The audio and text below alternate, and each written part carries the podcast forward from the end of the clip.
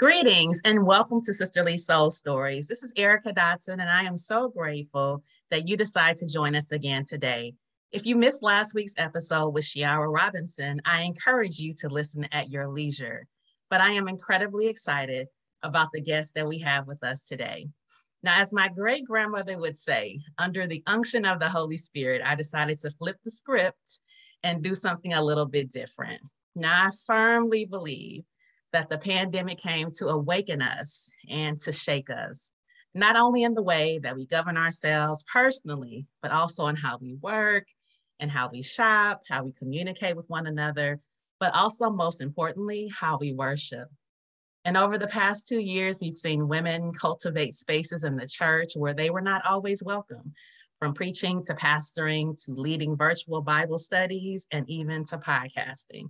And so I wanted to pause my regularly scheduled programming to acknowledge this shift and to discuss its implications with some of my dearest, smartest, and most anointed friends who make space for women by uplifting, affirming, and giving opportunities. So today I'm kicking off a series called What About the Women with Reverend Blake Wilson, pastor of the Crossover Bible Fellowship Church here in Houston. He is a husband, father, mentor, student of the word, and man of God. And I am elated that he has decided to join us today. So, Blake, welcome to Sisterly Soul Stories. Thank you so much. Uh, anything for my classmate and my friend, Erica Dotson, who I admire so much. And uh, remember you in class when we were in class together, serious and focused and just trying to finish that degree. But I knew that you were focused and headed to do some great ministry. And so I'm just amazed and when you asked if I could participate, I'm like, whatever Erica asked, I do. So I'm glad to be here. Thank you so much, Blake. You know, I was trying to remember this morning. How long ago was that? Um, so I started, I started DTS in 2004, so 18 years ago. Yes. 18 years ago. I, I, I started in 2002, ended in 2007 and I was like, uh, it's 20 years ago for, for me from when I started. So it's it's crazy. So it's crazy. it's crazy. Um, so again, thank you so much for being here. Everyone that comes on though, before we begin the heavy work, I always like to know how are you doing personally and what are you doing to care for yourself during this uh, incredibly difficult time in our world? Well, actually, um, since 2020, uh, the pandemic was really not as stressful for me. I got to spend a lot of time with my wife, my kids, uh, as they kind of did, you know, virtual education. Um, we set up stuff outside in our backyard. Um, we had badminton nets. We had Connect Four and bean toss and just all kind of stuff that we did outside. And so we had a lot of fun outside as a family. But 2021 uh, was my pandemic year. It was my stressful year. We had some things happen in the ministry that really, really, I would say, as we got back to ministry and moved from being in the pandemic era to actually going back physically. Uh, mm-hmm. Uh, our church is a church that simply says we teach people the word of God and we touch them with the love of God. So it was a real deep transition for us to not engage people uh, physically when we got back together, to be socially distant. So that was just an odd space and place for us. And then I would say that a minute as a ministry that's always moving and doing some things, uh, I would say that we were kind of in a frozen era, like we were frozen in the meat market. So it was like, how do we come back out, unthaw, and really minister to the people the way they need to be ministered to? And so 2021, I actually took a, for the very first time um, in 15 years of ministry, I took a three month sabbatical. And mm-hmm. so I was off November, December, uh, and, Janu- uh, in January. And um, it was a real unique time. Uh, it's been kind of a very interesting season for me. Uh, during that time, I kind of focused on the physical, the mental, the emotional, uh, mm-hmm. spiritual things. Uh, from a spiritual perspective, read Psalms, uh, read First and Second Samuel, Ruth, uh, just some books to just refresh myself. Also tried to work out a little bit before I injured my back again with my sciatic nerve issue. But also on the emotional side, my wife and I went and did some counseling together. And, um, and then I'm scheduled to do some own individual counseling. And I think that it's uh, for me personally, uh, I've I'm, my wife's a PhD psychologist, so I'm very comfortable with counseling. But I think that there are a lot of pastors right now who are saying, "Hey, we need to do something for our own mental stress and duress that's going on right now. So, yeah, thank you so much for sharing so transparently. And you're absolutely right. Um, folks in the church, pastors, men, um, don't always see the relevance or the need for Christian counseling or just psychological counseling because they feel like it's a betrayal of the relationship between them and God. Um, you know, yeah. we always think, you know, we take everything to the Lord in prayer. And if we go beyond that with worry or anything of that sort, that there's a challenge of our faith. But I think that this time has really forced us to dig deeper and figure out psychologically what we need most. Yes, the funny thing is when my wife and I met, uh, I was at Wheeler Avenue, she was at Brentwood, and we did some premarital counseling. She said, let's do premarital counseling. And I was like, counseling? This is back in 1994. Yeah. And I was like, ain't nothing wrong with a brother. You know, I mean, like, what's wrong with me? We need to do some counseling. And we actually took a five week class at Wheeler Avenue uh, mm-hmm. with their marriage ministers. And then we took a 10 week class, uh, Covenant in Marriage at Brentwood. And it got us 15 minutes of being in with other couples and the leaders of marriage ministries. And we got into some in depth things. And so from that moment on, I literally understood the value of even when you think that you're well, how there's so many mm-hmm. things that you can learn when you think that you're mm-hmm. well, you know, much less be in a situation where you know that you that, that you're not well. So yeah. yeah. And, and you know, being kind of forced inside during the pandemic, you have to kind of do some introspective things. You know, you have to think about life and why you are where you are. I know it's very difficult for me because I'm used to being on the go all the time and then yep. just being shut in I had to deal mm-hmm. with a lot of things the death of my father, the end of my marriage, yeah. um, the loss of opportunity and time, which everyone, you know, dealt with. And that was very difficult for me. I began to have some mental health struggles, something that I never ever thought um, would be my lot, you know, but just mm-hmm. kind of digging deep into therapy, as you say, podcast, meditation, something I never took the time to actually do. It really yeah. made a huge difference. And well, just I've seen, I've, go ahead, I'm sorry. Oh yeah, and just watching uh, the news and what's going on in the world today, uh, oh, on yeah. top of um, all the personal things you might be dealing with, the weights are so heavy, you know, and so you have to do something. Well, I've so many friends of, of mine, pastors, mm-hmm. uh, you know, are in counseling now, like who never would have thought they'd be in counseling. And I think that there's so many stresses that we went through during that time.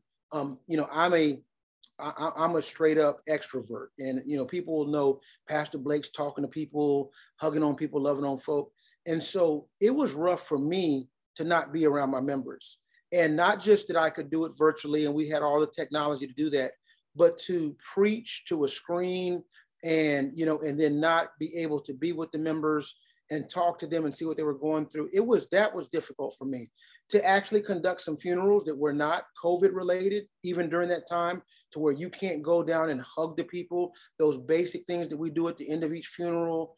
And, and you've got to kind of conduct the funeral and be distant. That really was was a rough space for me. Mm-hmm. And being away from members for 13 months was what was difficult as a pastor. So yeah. I think the renewal for me also came in spending time with family, as you say um, because yeah. I lived away from my family. I'm from Los Angeles originally, and I've been in Houston 20 years. And so the all, most of my family was in LA uh, prior to COVID, and just to be able to go and spend uninterrupted time with everyone really, really uh, refueled me in a way that I didn't even know. I was empty. Yeah. And that's the thing about ministry, right? You're always giving out, you're always pouring into others. And during this time, you need to really be able to find ways to replenish yourself. Well, one of the things that that I, I do even now is there are about seven brothers that we get together every Sunday night. And we just get together and we'll go on somebody's back patio, eat, watch the basketball game, watch the football game, and just talk. And it's it's seven men, and we just talk. We'll talk about anything, everything marriage struggles, ministry struggles, family struggles, children struggles.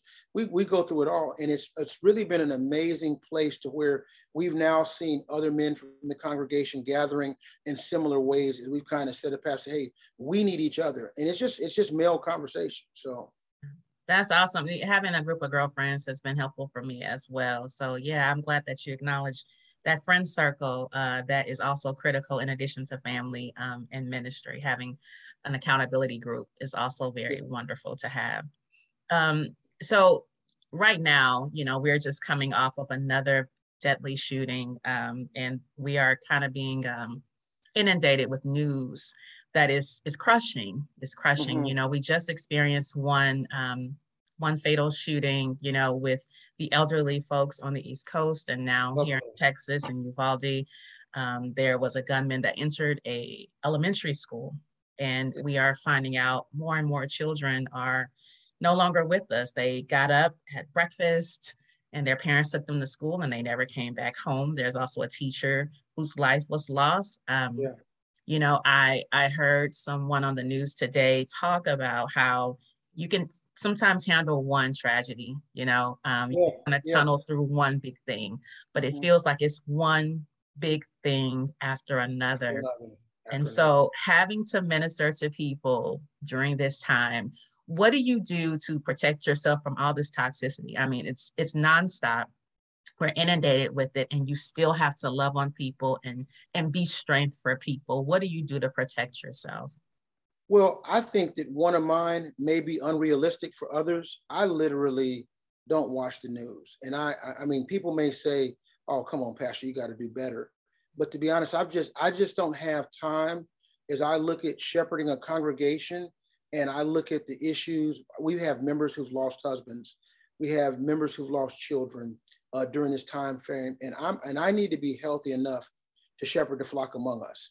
And I know that there's world news that's going on, but I've gotten to the point where I got to kind of catch the news in glimpses and, mm-hmm. and and not engage that level of toxic, toxicity. But at the exact same time, I have had to engage the issues uh, of a racial nature with some really good mm-hmm. friends of mine, black and white, uh, Pastor Steve Bezner, Pastor Jason Shepard, Pastor Lauren Scott. Uh, we started during uh, the George Floyd uh, incident, mm-hmm. the organization called Houston Area Pastors United. We stand and really try to do some work together. And let me just say this, Erica. Um, we put together an eight week series to address God on race. What does God actually have to say about race? And Steve and I uh, trained pastors, about 150 pastors on things to say from the pulpit, basically eight weeks of scriptures, and to see uh, my good white brothers, mm-hmm. Um, members leave the congregation over the very first week of sermon, basically uh, the, the, the rise of man, the rise and fall of man, and that was God creating man, Genesis one, man falling in Genesis chapter three. So all men, black and or white, whoever comes out, is in sin and needs to be restored in Christ. And, and we had people, friends, having preaching the gospel, preaching the word of God, and their members were leaving the church. And that was that was, you know, black folk wanted to hear me talk about it. And I told them it's it's a harder time for white people than it is black people right now because my people want to hear Pastor mm-hmm. talk about it. And so, you know, there's just so much as you saw the level of divide, uh, polarization over politics and foolishness, and then Christian, so-called Christian uh, organizations and denominations attaching themselves to political parties that have nothing to do with the kingdom of God and um, and His work. And so that was very toxic. And so you you, you try to find yourself saying, at the end of the day, I'm going to rest where God rests in the scriptures. And regardless of what a member thinks and or their money, I'm not going to be moved by their giving. I'm not going to be moved by their leaving. I'm going to be, I'm going to stand where God tells us to stand as it relates to being, uh, you know, the, the citizens of the kingdom, loving God and loving one another. And so uh, I've done a lot of that, but at the exact same time, have really just cut back on, on, on the news and not engaging every conversation as if I'm the Facebook pastor. I pastor mm-hmm. crossover. And I, I, think a lot of people have gotten in these rough debates online and, and they're reading this, reading that, and arguing. And I'm like, I don't have time to do that. So. Mm-hmm. All right. Um, and, you know, that was one of the things that um, I've always admired about you and your ministry is that you are not afraid to tackle those tough issues um, and you don't shy away from controversy, which is so important right now. Oh, man. so, oh, with man. that being said, I want to think about, or let's take us back and let's talk about young Blake and how your faith was formed and what led you to finally accept your call to the ministry. Yes, ma'am. Young Blake, go all the way back to Austin, Texas. And I have to start with my parents, uh, James and Georgine Wilson, graduates of Huston Tillotson College. Uh, last night at the Mavericks game versus the uh, Warriors, a young lady from Huston Tillotson University sang the national anthem. So I was like, all right, go HT. But uh, my mom and dad, I call them civil rights generation uh, people. My dad entered college in the 50s. My mom did as well, pledged Alpha pledged AKA. But one thing about my parents is that they were leaders, but at the exact same time, they lived the faith. So where you and I got a chance to go to seminary, get this so-called higher level learning, they had to live the faith during difficult times. Mm-hmm. And so mm-hmm. my dad loved my mom. Um, while he was the uh, the head basketball coach at Huston Tillotson, athletic director, I saw a six foot three, 235 pound male love my five foot three, you know, 150, 60 pound mom. mom. You know, mm-hmm. I saw mm-hmm. him care for her. I saw my dad wash dishes at home. I saw my dad fold clothes at home. Those weren't women responsibilities, um, although he was coaching. And so they lived the life in front of us, although they might not have known the Greek and the Hebrew and all that kind of stuff, that when they talked to us about the faith while we were raised at Greater Mount Zion Baptist Church, uh, uh, where the pastor is now Galen Clark, another DTS brother of ours, uh, when they talked to us about the faith, we believed them because of the way they lived. In fifth grade, I would say I uh, I was saved in fifth grade. That's when I placed my faith in Jesus, uh, having heard the gospel message. I don't think that I was my faith was followed up from a sanctification and or growth perspective until I moved to Houston under Pastor Bill Lawson at Wheeler Avenue. I knew biblically and spiritually what was right and wrong, but I didn't know how to walk that thing out with God until I got to Pastor Lawson. Mm-hmm. And so, what are some of those unique things about your ministry that God has given you when you think about as you developed and as you began preaching and leading up to your pastoral ministry at Crossover? What do you think are some very unique things about you, about your ministry, and about the service you give? One of the funny things is is that going to Wheeler Avenue, being called under Pastor Lawson, is that in college I believe that the Lord was calling me. But I, like I said, was not living a life that was reflective of God's call. But I really believed that the Lord was calling me. And I was like, no, I don't think so. I went to my pastor, talked to him about it, and he said, okay, here's what we'll do. He said, you announce to the congregation that you're called this week, I'll preach, and then you pre- preach the next week. That was my senior year in college. I never went back to church my senior year. answer that is not a lie. I, ne- I was like, no, it can't be that. It can't be that. It can't be like that. So I kind of put the whole call on the side. Got no, my no. little yeah, got my little corporate America job, and I was rolling till I got to Wheeler Avenue, and Pastor Lawson uh, was just preaching a series that that it just takes me. It's called the Ministry of Interruptions, and he preached mm. about Jesus needing to go to the cross. Uh, starting starting in Luke nine, I'll never forget it and he took us all the way to Good Friday when Augusta Booker came in and preached the thief on the cross. And then Resurrection Sunday, he preached about the Emmaus Road. And I mean, I remember that, Erica, that was in 1994. And I remember that like it was today. And mm. so it was just so impactful to hear Pastor Lawson and, and, and him just explain Jesus and, and show Jesus. And so uh, it was there that I accepted my call to the ministry. And Pastor Lawson really, uh, I, I, remember I, I, I, honored him and respected him so much. I went to talk to him about my call. And he asked me four questions, Eric, and he said, Blake, why was the Gospel of Matthew written? And I was like, I don't, I don't know why the Gospel of Matthew is written. And so he tells me why the Gospel of Matthew is written. He said, Well, why was Mark written? And he said, This is why it was written. He said, Why was Luke written? And he's, I said, I don't know. So he said, Why is John written? I don't know. So he explained to me why the four Gospels were written. And he said, Blake, he said, I don't doubt God calling you. He said, but I want you to understand, he said, you have to have something in your heart. And that's going to be the word of God to carry you through ministry. And he was the one who recommended me to go to Southern in Louisville, Kentucky, and or Dallas Theological Seminary. He said, they're going to teach you the word. He said, they may not teach you to love anybody. He said, but they're going to teach you the word. Mm-hmm. And at the time, I was like, what do you mean they're not going to teach me to love? He said, Blake, so you got to understand that their job is not to teach you to love people. He's, if you don't love people, then you shouldn't even go to the ministry in the first place. He said, but you're going to stand before God one day, and I want you to be well prepared with the word of God. So it was he who recommended me. And so I would say from that, I really got engulfed in learning the Word of God. And so when people have asked questions about what has been the so called success of your ministry, uh, mm-hmm. we go to Joshua chapter one and we say there's one thing that we're serious about. We're going to keep this word in our mouth and we're going to preach it, and God's going to grant us success. And so um, I would say that the uniqueness of our ministry is that we realize we're here to minister to the whole man. And that is number one, we're going to teach people the word of God, but we're going to also touch people with the love of God. We want to show people Jesus and we want to tell people about Jesus. And, and so that's really where our ministry goes. My wife, as a major informant of our ministry, she always would say, if people can't feel love from us when we mm-hmm. started the church, then they'll they won't feel anything. Yeah. You can teach well, but if there's no love felt from. And so it was my wife informing me as a ministry partner that, hey, this is where uh, I think that we can be unique in terms of just saying, can we consistently love people?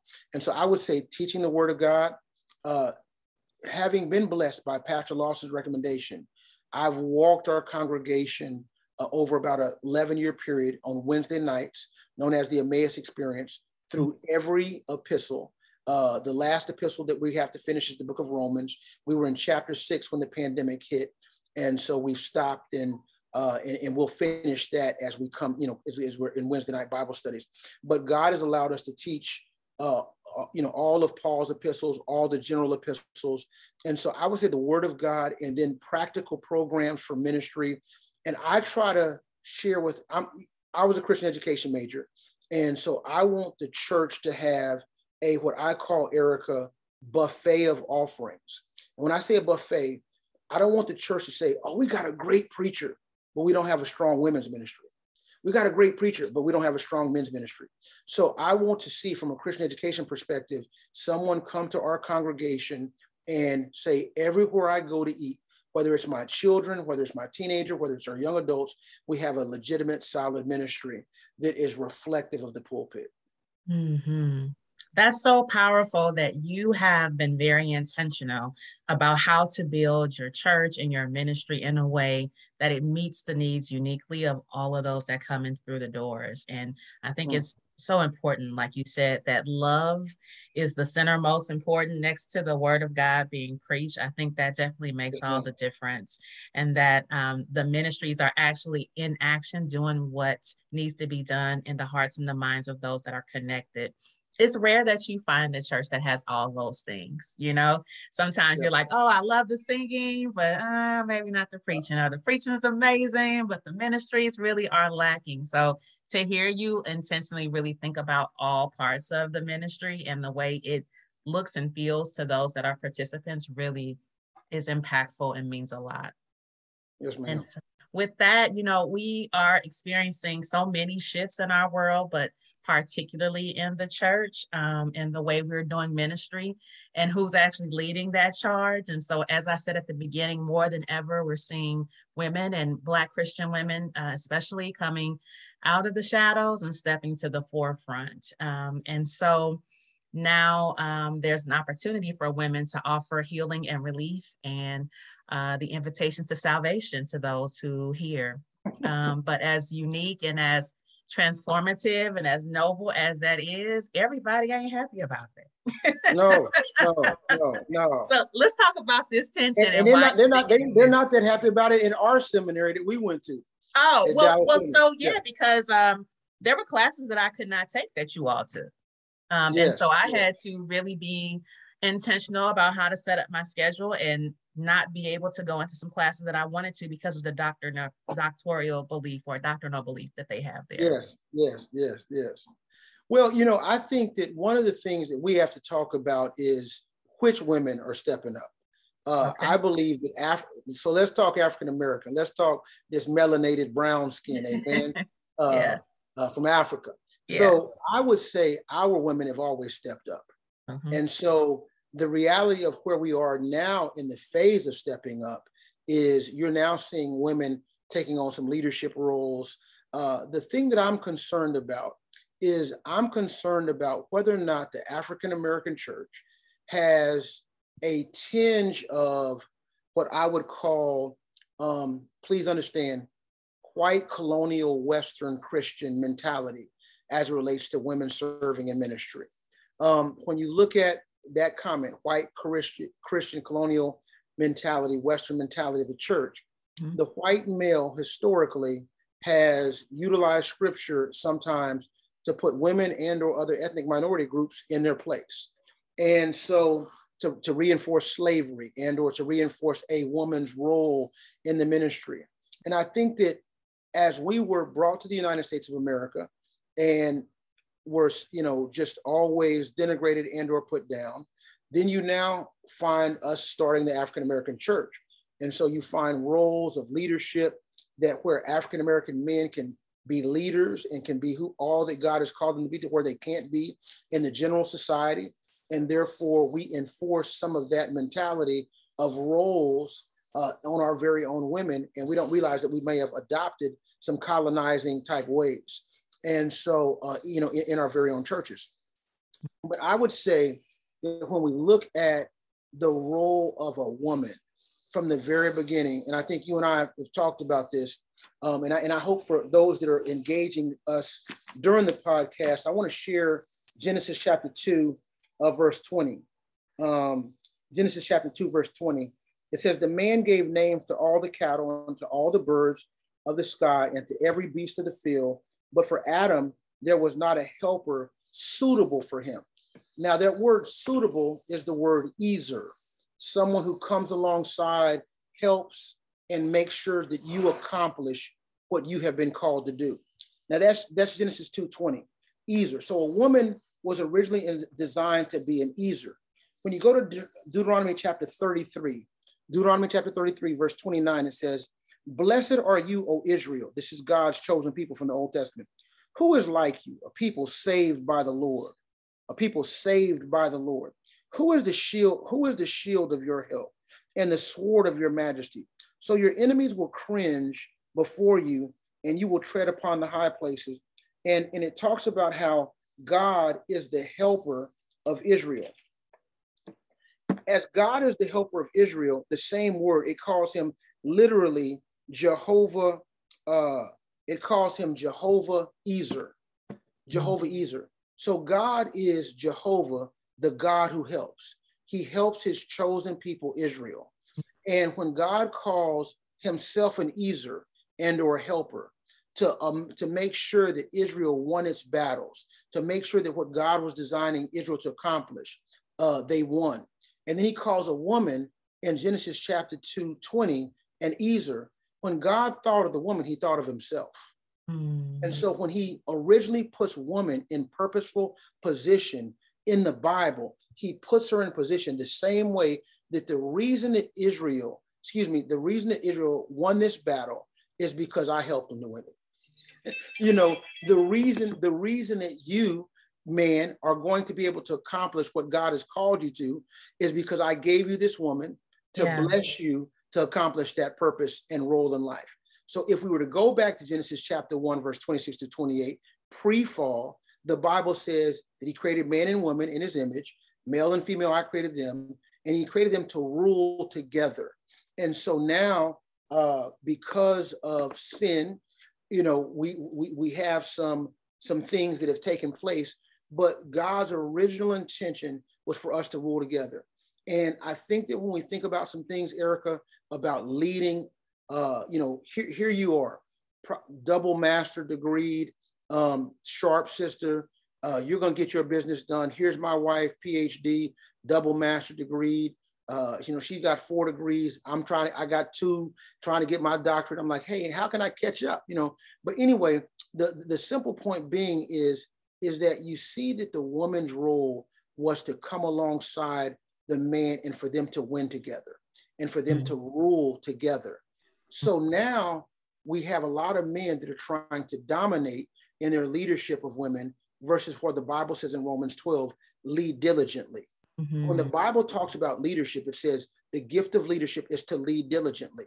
So if I'm a leader in my home as a male, I lead my wife diligently with excitement to get her where she's designed to go, where she gets me where I'm designed to go. And we mutually work together.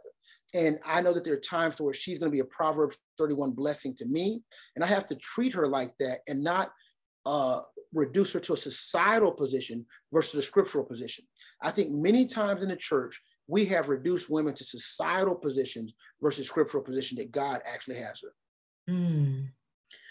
I mean, Erica, let me just say this. Think about Proverbs 18, 22. He who finds a wife finds a good thing and obtains favor from the Lord. Now, we also know Proverbs 12, 4 uh, talks about there's a wife that's a crown to her husband, and there's a wife that's rottenness to his bones. But God's Proverbs 18, 22, that when you find a wife, you find a woman that's going to bring favor to you. So when we talk about women and what their biblical, scriptural design by God was, she's your helper. She's a one that brings you favor. When we think about one of the number one leaders in the Bible, Moses, when Moses was called to lead God's people in Exodus chapter 3, in Exodus chapter 4, God's coming to assassinate Moses. Why? Because as a man, you have not circumcised your son. And so your wife sees what you haven't done, Moses, and she steps in the way and circumcises your son, and God doesn't assassinate you because your wife stepped up on your behalf. Let's mm-hmm. go preach a little while. So let's look at Abigail and Nabal. Nabal's a fool. Abigail, Nabal acts a fool towards David. David's coming to kill him. Abigail runs up there and says, Hey, please don't kill him. Mm. And God, David doesn't kill him. How many times have men been saved by women? Mm. And so when you talk about a woman being your helper, your ezer, before Moses got helped by his wife, Moses was helped by his mama and his sister before Moses got helped by his mom and his sister, there were some Hebrew women who, who wouldn't let, uh, uh, there, were, there were some Egyptian women who wouldn't kill the male babies. So Moses has been helped by women his entire life. Let's not deny biblically what God has actually said about women.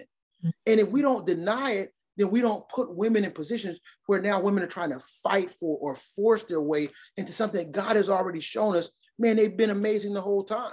Mm you you you've preached several whole sermons in these past few minutes. Um, and so I know flesh and blood didn't reveal that to you. I know the Holy Spirit uh, has enlightened you. And so for um, pastors and ministers who are opposed to the idea of women in leadership or preaching or sharing uh, in the church beyond women's ministry, why would this be such a difficult idea to embrace? Because it makes so much sense as you lay it out um, it would further the ministry, it would strengthen what's already in place. But why do you think that there's such a resistance to accepting this line of thinking or this belief, I'll say? Well, I would say, Erica, that one of the things is a misunderstanding of scripture. Mm-hmm. Um, you know, one of the things that I would say that people, uh, and, and I have a very good friend who loves the Lord, and she's like, Pastor Blake, I got a problem with the Apostle Paul. And, uh, and I was like, well, you got a problem with Paul? She's like, yeah, I got a problem with Paul. And I said, you may misunderstand Paul. And she was like, well, what do you mean? And I said, I said, let's look at First Timothy 2. So we looked at First Timothy 2, where Paul talks about, you know, he doesn't want women. Well, well let, let, me read it so that we okay. so that we're clear. Um, First Timothy 2. So in First Timothy 2, Paul is going to lay out instructions for how things ought to be conducted in the church. So the whole reason that Paul writes the book of First Timothy is actually found in 1 Timothy 3.15. He says in 1 Timothy 3.15, but in case I am delayed, I write so that you will know how one ought to conduct himself in the household of God, which is the church of the living God, the pillar and support of the truth. So that's why he wrote the book. That's 1 Timothy 3, 1 through uh, 1 Timothy 3, 15. But then in 1 Timothy 2, he begins to explain the roles of people in various roles. But he says in 1 Timothy 2, 9, likewise, I want women to adorn themselves with proper clothing, modestly and discreetly, not with braided hair, gold or pearls or uh, costly garments, but rather by means of good works, as is proper of women making a claim to godliness. A woman must quietly receive instruction with, the, with entire submissiveness. But I do not allow a woman to teach or to exercise authority over a man, but uh, but to remain quiet. Now, let me just stop right there. Mm-hmm. When it talks about women's clothing and her dressing modestly and discreetly. Mm-hmm. Well, where is Timothy? He's in Ephesus when Paul is writing this letter. Well, if you read Acts chapter 19, it talks about Diana or Artemis. She was a sexual fertility goddess. And when you read Acts 19, it says that the whole world worshiped her. In other words, she was Beyonce and Bootylicious, and she was J Lo uh, before J Lo and all that. I mean, and so so we, if we understand yeah. truly what she was, so men viewed women as sexual, sensual objects at that time. Mm-hmm. And that's mm-hmm. why they say, hey man, we're selling these little statues of women with protruding booties and all these breasts as the multi-breasted one. That's what the statue looked like. And so it was a sexual thing and a sensual thing on how women was were, were, uh, viewed at that time. So when Paul says culturally and contextually, I don't want women to dress this way, he's saying you're more than sex and sensuality. You're actually spiritual and you're scriptural. He says, and I want you to fulfill your good works. So when we think what Paul is saying, we think that Paul is telling women that you're a problem in the way you dress in and all that kind of stuff and how your body shape. That's not what Paul is saying. Paul is actually upgrading women and telling women, hey, I don't want you to view yourself the way mm. the world is viewing you uh, as some IG model. No, I don't want you viewing yourself and changing yourself and all that. Do that, I want you to be a woman of great works. I want you to be a scriptural woman. I want you to be a spiritual woman. Good works are the things that God has called you to do since the world began. And so I think that people look at these roles and say, oh, Paul says he didn't want the women to teach and exercise authority over a man. And so they start talking about all these prohibitions versus the exhibitions that God wanted the woman to do, good works, the things that would last for all of eternity uh, for them based on Ephesians 2.10. So I think that we have to look, and one of the things I say, Erica, and I thank God again for Pastor Lawson saying, Blake, go to school because when you go to school, they're going to teach you. And when you get taught, no one can destroy the principles that we've learned. You've got to do cultural background. You have to do contextual background. And a lot of people are reading scripture with no cultural, no contextual background, and they say, oh, hey, hey, women, y'all go sit down over here. but that's, that's not really what Paul is saying, because at the exact same Paul, the exact same Paul talks about God giving spiritual gifts. So as God gives spiritual gifts, if he's given Erica the gift to teach, Mm-hmm. He doesn't say, I'm only giving men the gift to teach. That's, that's nowhere in the Bible. Right. So then when you come to the book of Titus, and he says, women, I want you to teach, you know, uh, younger women. So then obviously, uh, you know, how to love their wives, love their children. So when you think about the woman in Titus 2, 3 through 5, that teaches younger women to love their husbands and to love their children, I want you to see how big of a blessing this woman is. Yeah. She impacts the marriage ministry mm-hmm. because she's teaching younger women how to love their husbands. She also impacts the children in the youth ministry because she's teaching women how to raise their children. So this woman stands a major role for the Christian family to be in place because she's instructing the Christian family. And so uh, now, now, now that's just every woman's supposed to do that. That's not a matter of whether or not I've been gifted to teach. That's mm-hmm. that's the basic, mature, older woman, seasoned in the faith that's designed to do that. So when we don't ever give women a chance to cultivate their gift, then I just sit here and watch you preach and say, you know, and shout and wave my handkerchief while you shouting. And that's and, and, and I don't ever accomplish what God has called me to do. We've got to empower, equip, and employ women with what God has biblically laid out for women to do in the ministry we have to know that women in the Bible are deacons. So, but in the Black Baptist Church, we've reserved those leadership roles historically for the Black man. And but in the Bible, women are biblical deacons. So they're they're in leadership, they're serving at a level. And so I think that contextually, culturally, we have allowed a misuse by white, Western, uh, colonized Christianity to impact how we in African American church conduct ourselves towards our women who have held it down for years. Hmm. Now, now tell me, what about those pastors that don't necessarily have the opportunity to go to seminary, but want to get it right, that may have had a previous misunderstanding based on what was passed down to them and they want to yeah. do things different? Like, what do you say to those pastors who want to make a shift but don't quite have all of the tools they need to do that? I think number one, you have to be strong enough to pastor your congregation. Let me explain what I mean by that, Erica. Is as I lead the congregation that God has entrusted me with, I can't worry about what some other pastor does and what some other pastor is going to think about me based on what I do in the congregation that God has called me to lead to. What will the other brothers think about me? Will I get invited to come and preach over there if I let a woman in my church do this and that? So now you're worried about yourself. You're not worried about the flock and or the people as a as an under shepherd. You're worried about what some other pastor thinks about you versus what understanding what God. Now let's talk about the guy who hasn't gone to seminary. Mm-hmm. There's so much information out there nowadays, Erica. You can go to seminary without going to seminary.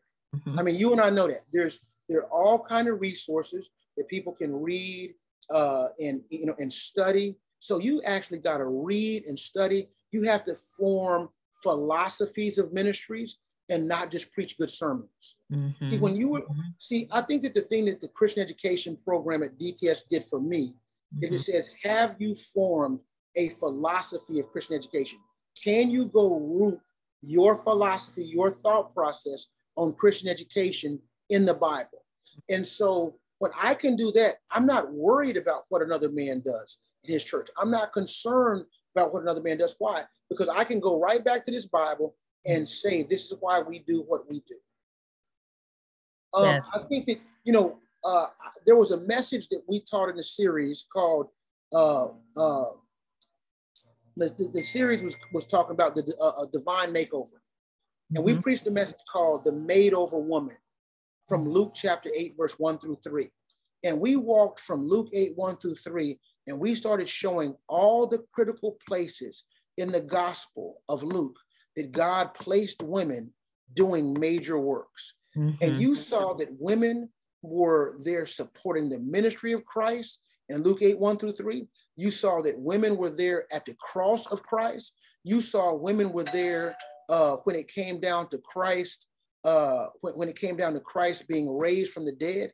Women were at all these key critical junctures in the life of Christ and his earthly ministry. There were women, and Luke is highlighting that. And so to read over that as if it's not there is to be disingenuous toward what God has done for Luke to write that by the power of the Holy Spirit. Mm-hmm. So oh, the, the Bible's inspired work of God. Well, then it was inspired to talk about that woman did that great work, you know? Mm-hmm. And so then now how do we take what she did there and apply it in our society now, uh, in our church society? Yeah, and, and so what do you say to those women who uh, maybe have gone to their pastors or spiritual leaders and shared that they feel they're called and were like dismissed or um, you know laughed out of their ministries that they were a part of um, that may you know know they have a calling, know they have a gift, uh, but may be apprehensive or nervous about moving forward because of the poor or yeah. um, dis- discriminatory experience they've had you know, one of the things I think that that women are going to have to do is is find, and I and, and I, I, I hate to say it like this, Erica, they've got to find places to where they're biblically and spiritually supported, mm-hmm. and um, they have to find places to where a pastor is comfortable with female giftedness and female usefulness. Mm-hmm. See, we got a lot of gifted women, but we just don't use them, mm-hmm. and so they sit on the sideline and they're I'm, I'm talking sports for a second. Their career is wasted in the pew watching the pastor perform. Mm-hmm. And so, uh, where the pastor needs to be utilizing these women in place to form Bible studies, to form things that are going to attract uh, women, marriages, all these areas to where a woman needs to a woman needs to be speaking into, family. Um, so all these areas where like you have a men's minister to church. Well, then give me my female minister to church. Give me my women's minister. And when you give me my women's minister to church, because she may make up 60% of the congregation, may make up 70, or may make, make up 50, we'll, hire me a women's minister. And watch this when you hire the men's minister at this amount, don't hire me for less. You know, and I think that, you know, we need to plan on how we're going to minister because we're living in a day and age to where that one pastor system is not going to get the job done. I don't care how big or how small your congregation is. And even if your congregation is not large enough to so-called financially support a woman in ministry, can you give her a love offering for the services rendered? So, so you may not be able to bring her on at 60,000, 70,000 with insurance. But if you can be sincere and say, we can give you $1,200 a month, you know, to support you. And we can give you a budget to get books and things like that for your women. And we can get, what, what are you doing to empower, to equip, and to employ women in the ministry to make a difference? Because guess what? You don't have pastors teaching women ministry classes, do we? We don't do that. You're not going to find anywhere in ministry the pastors teaching women ministry classes. So then who's going to teach that class? I got to go find a gifted woman and or a gifted series of women who can work together and serve and build up the body. At Crossover, I would say one of our strongest ministries at our church is the Wise Women Project. It's based out of Proverbs 14:1. The, the wise woman builds her household while the foolish woman tears it down. And so that's the theme verse, and it's called the Wise Women Project. Our men's ministry is called the Wise Guys, uh, based on you know Proverbs and raising up men. So we have a team of women, mm-hmm. about five or six on that leadership team, who mm-hmm. are unbelievable, mm-hmm. unbelievable. Uh, they've gone to school. They've gone, and, and, and I don't believe that you just have to go to school, but they have you know, they've got PhDs, they got law degrees, and they've gone to schools, got master's degrees at Moody Bible Institute. They've gone to Dallas Theological Seminary um, and got degrees and studied. And these women, uh, Erica, the funny thing is, is I teach this Bible study that I talk, said, talk about the Emmaus experience. Well, in the summer, I'll take off and there'll be the men's Bible study, the women's Bible study. And I get to, I, I have to ask the question, now hold up. I got 150 people in my Bible study. Why do women got 200? So, so, so, so Erica, now watch this. The women at crossover will have 200 on Wednesday night in the summer at Bible study. And, and this is not fake numbers. I'm talking mm-hmm. about reality mm-hmm. and real. I like, hold up now. I'm the pastor and I got 150 Bible studies. And the men now have 80 down there and the women got 200 over here. You know what I'm saying? Like, like what in the world is going on? Mm-hmm. And, and notice that there were, I mean, there were more women who came out to a women-led Bible study than uh, uh, the, the, the, a women-led Bible study than uh, a women-led Bible study than, than the pastor doing on a regular basis. I told you earlier, well, Erica, we've been able to teach through all the books of the Bible and all that. But then when the women do Bible study, it's 200. Yeah. But here's the funny thing, Erica, that, that was on Wednesday nights in the summer, right? But the women at Crossover were having Bible studies on Sun. So we had an 8:30 and 10:30 service pre-pandemic. Mm-hmm. The women would do these little six week Bible studies, like the Gideon Bible study by Priscilla Shirer or different things like that. And they do this, this brown, you know, brown bag, especially, you know, you bring your lunch and all that kind of stuff. Mm-hmm. 250 women at, at one o'clock. Wow. Look, and, you know, so, so are we losing something yeah. by not equipping and empowering and, and employing women in ministry to where they, Pastor, we, we love you, but we ain't trying to hear from you. We need to hear from one of our sisters. My ego is not that big to where I don't want my women to teach and do the great job that they do to minister to women that aren't coming here, Pastor Blake. Mm-hmm. We, will watch you virtually, Pastor. You know what I'm saying? we'll watch you virtually. I'm gonna have some pancakes and some tea and all that. When the women teach, I'm coming in that bad boy. Mm-hmm. So, so, really, uh, Erica, there's even what we're trying to do at Crossover mm-hmm. changing the format to where pastor will teach 13 weeks, and then we'll have our ministry leaders teaching class. Pastor will teach 13 weeks, and then our ministry leaders. And that is a shift in past, you know, me being DTS educated, you know, I want I want to go in there and teach people the word of God. But I also have leaders who I trust that are well equipped, well, well prepared to teach, male and female, and I can get out the way and let people do their stuff mm-hmm. and utilize their gift people can't utilize their gift if they're hearing you every week. Yeah. Yeah. Oh, there's so many questions I, I want to ask you. I, I, I, just, I just want to say this. You uh. know, I know that people are listening to the podcast, yes. but I am not lying to you. The women will have, I'll be like, hold up. Mm-hmm. Now, hold, I, I guess, I guess lecture at Dallas Seminary. Mm-hmm. I guest lecture at Truett Seminary. Baylor's had me come in and guest lecture over there. And now these ladies got 200 folk on Wednesday night, and I had 150, you know, and it's 80. It's double the number yeah. of people when the women are teaching. Yeah. I, I, want you to talk a little bit in these last few moments about what women bring. And, and so I, I think you you're kind of hitting around it, you know, the differences. They love their pastor, but there's something that a woman brings when she stands before to uh, bring the message. Talk a little bit about how the women uniquely minister in your church or just in your experience. Let me just say this, Erica, all of us are in the gospel ministry having gone through hurt, pain, suffering, disappointment. And when a woman's talking to a woman and understanding, and I've walked in your shoes. Eric, I heard your Bible study about miscarriage and um, and my wife had four miscarriages And you know, I'm I'm listening to your Bible study in tears. But if if, if your wife, if my wife would have been in your class, I don't know if she'd stop running. You know what I'm saying? I think that she'd have mm-hmm. been running up past Massachusetts, headed to Canada, because yeah. there's things that you all feel and know and have journeyed through in life that Blake Wilson, as a man, cannot know what it is that you struggle with, been through, and the lot that you wear.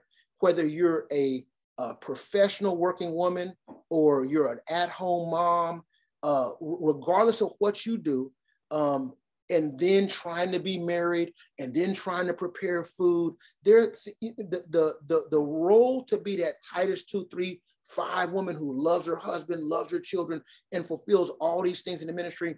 There, there's no one who understands what you go through like you do. Mm-hmm. It's just fact. I mean, and there's no one who understands what Black people go through like Black people go through, right? Mm-hmm. And there's no one who understands what women, Black, white, Hispanic, and or Asian go through except those women. And that's why I believe that women are coming to hear women say, I identify with you. I mm-hmm. hear you. And I think that you all uh, have tapped into not only the scriptural and the theological, but the emotional, the mental, and you're not afraid to discuss it. Mm-hmm. Mm-hmm. So powerful. Uh, my last question for you, or my last ask, is that you say a word to the women who are uh, stepping into new territory, uncharted waters, uh, beginning to move forward boldly in ministry uh, in this season. What do you say to them as they make their way to share the gospel with others? Never be discouraged. Mm-hmm. Um, never doubt your call. Uh, never doubt what God is doing in your life. And as First Corinthians 15 says, uh, be steadfast and movable, always abounding in the work of the Lord.